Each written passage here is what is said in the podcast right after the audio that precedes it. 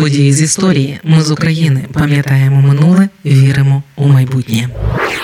Коротке життя, глибокий слід, так можна сказати, про Івана Миколайчука. Сьогодні йому могло б виповнитися 82. Сьогодні згадаю про видатного режисера та актора. З вами Оля Боровець і подкаст події з історії. Ці історії звучать саме завдяки вашій підтримці. Саме завдяки вам ми маємо ресурс і натхнення створювати подкаст. Аби допомогти нам, заходьте на сайт ми з України.ком та тисніть кнопку підтримати. Народився Іван Миколайчук 15 червня 1941-го у багатодітній селянській родині у селі Чортория Чернівецької області. Їх у мами з татом було 13 дітей. До повноліття дожили 10. З 12 років Іван грав у сільському самодіяльному театрі. Саме тут він зіграв свою першу роль діда у виставі Безталанна. Іван Миколайчук закінчив середню школу у селі Брусниця, потім Чернівецьке музучилище, театр студію при Чернівецькому музично-драматичному театрі Кобилянської. А в серпні 62-го одружився з акторкою Марією Карп'юк. Далі вчився на кіноакторському факультеті Київського театрального інституту Карпенка Карова у майстерні кінорежисера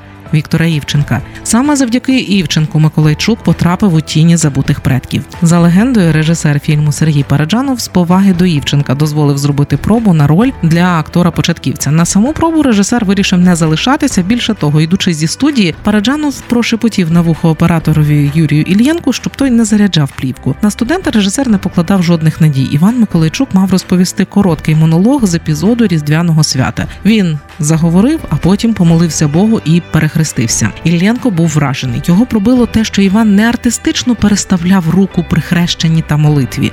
А справді молився. Іллєнко побіг за Пареджановим і попросив його повернутися. Згодом сам Пареджанов згадував, цитую: він зачарував нас. Така чистота, така пристрасть, така емоційність вихлюпувалася з нього, що ми були вражені.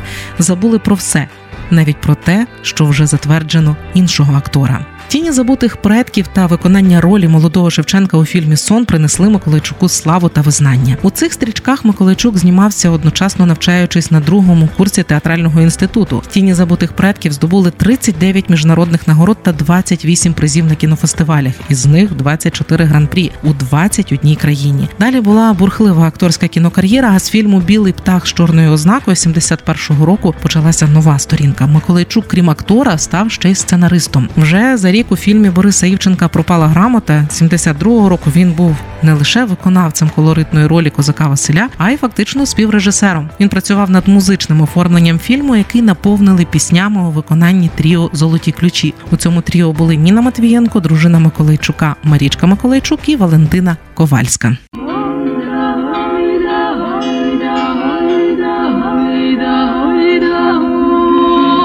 А тепер що?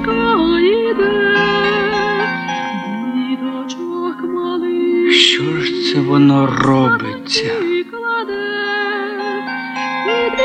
Тремтить вишенька, мала в хатку проситься, бо прийшла зима. Під вікном тремтить вишенька, мала в хатку проситься, бо прийшла зима.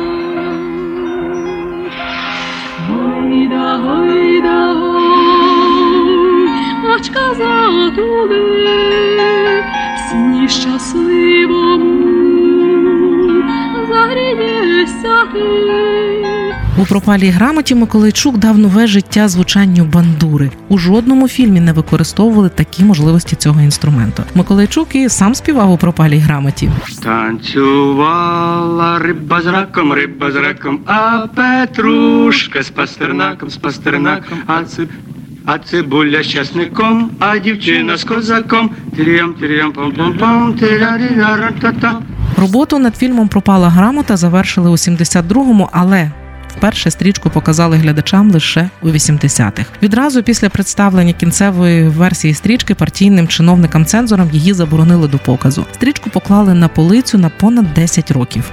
У 83-му році її показали в кількох кінотеатрах Києва у дуже малому прокаті, але пізніше стрічка потрапила на телебачення. Пропала грамота розлетілася на цитати. Фільм займає 12-ту позицію у списку сотні найкращих фільмів в історії українського кіно. Тоді ж у 70-х був не лише злет кар'єри, почалися і переслідування діячів української культури. З кіно виштовхнули, а потім арештували Сергія Параджанова. Він з іншими відомими українськими науковцями та митцями протестував проти масових політичних арештів в Україні, звертався у вищі партійні та державні органи з вимогою пояснити причини переслідувань, виступав за проведення відкритих судів. Іван Миколайчук зі звинуваченням у націоналізмі вперше зіштовхнувся ще у 1968-му під час зйомок фільму Аничка. Тоді, у відповідь на звинувачення, він намагався пояснити різницю між націоналізмом і патріотизмом. Інцидент закінчився доносом у Київ. Відтоді Миколайчука кваліфікували як людину ворожої ідеології. Ще більш ускладнилася ситуація після фільму Білий птах з чорною ознакою 70-му. Парадокс, але стрічку, яка здобула золотий приз московського міжнародного кінофестивалю, партійні органи сприйняли як випад ворожих націоналістичних сил.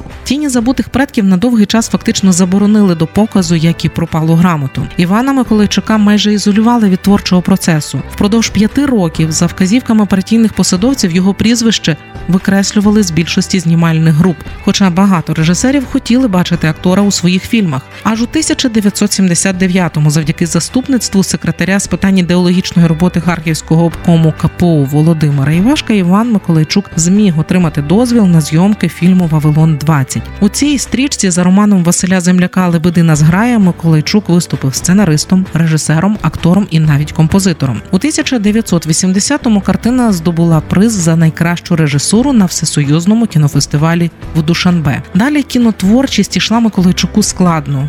У наступній стрічці така пізня, така тепла осінь довелося не раз перезнімати сцени з ідеологічних міркувань. У 83-му Миколайчук написав сценарій картини Небелиці про Івана і наступного року готувався почати роботу над фільмом за цим сценарієм, але постановку небелиць дозволили лише восени 86-го. Тоді, вже через важку хворобу, Іван Миколайчук почати зйомки так і не зміг. Фільм за сценарієм Миколайчука вже після його смерті, аж у 89-му зняв Борис Івченко. Помер Іван Миколайчук від раку шлунку 3 серпня 1987-го, похований на байковому цвинтарі у Києві. Іван Миколайчук зіграв 34 кіноролі, написав 9 сценаріїв. Був режисером двох фільмів. Як казала дружина Миколайчука Марія Миколайчук, він надто часто помирав перед камерою і тим смерть накликав. Скажімо, у тінях забутих предків мертвого Івана Полійчука, якого зіграв Миколайчук, омивають і навколо його тіла проводять ритуал прощання, далі танцюють, а тіло підстрибує на дерев'яній лаві. А у фільмі Перевірте свої годинники Миколайчук грав поета, який гине на війні. Він попросив, аби епізод похорону зіграли по-справжньому, як в житті. Він сам ліг в домовину, її забили цвяхами, опустили в яму, а зверху землі сипнули для кадру. Ще в юності циганка наворожила Іванові Миколайчуку, що він проживе лише 25 років. Актор помер через 4 дні після срібного весілля з Марічкою. Йому було 47. У рідному селі Миколайчука у Чорториї відбудували батьківську хату Миколайчуків та облаштували її під музей садибу. І цікаві факти наостанок. Іван Миколайчук був чоловіком компанійським і щедрим. Мріяв накрити стіл від Чернівців до Чорториї і влаштувати велику забаву. Одного разу на останні гроші він полетів в Чернівці. По дорозі купив 100-літрову бочку пива, завіз до Чорториї і пригощав все село. Іншого разу запросив до ресторану в гідропарку на свій день народження усіх хто зібрався послухати українські пісні, які співали у гості свята. Ми з України важливо знати історію і розповідати історії. Найважливіше, що ми повинні дати нашим дітям, це коріння і крила. З вами була Оля Боровець. Якщо ви вважаєте такі історії важливими, підтримайте нас, дайте можливість створювати подкасти надалі. Заходьте на сайт Ми з України.ком та тисніть кнопку Підтримати.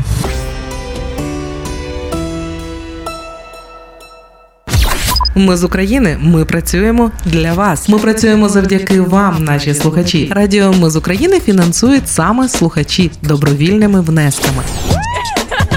Кожен з них наш спонсор. Приєднуйся до наших спонсорів.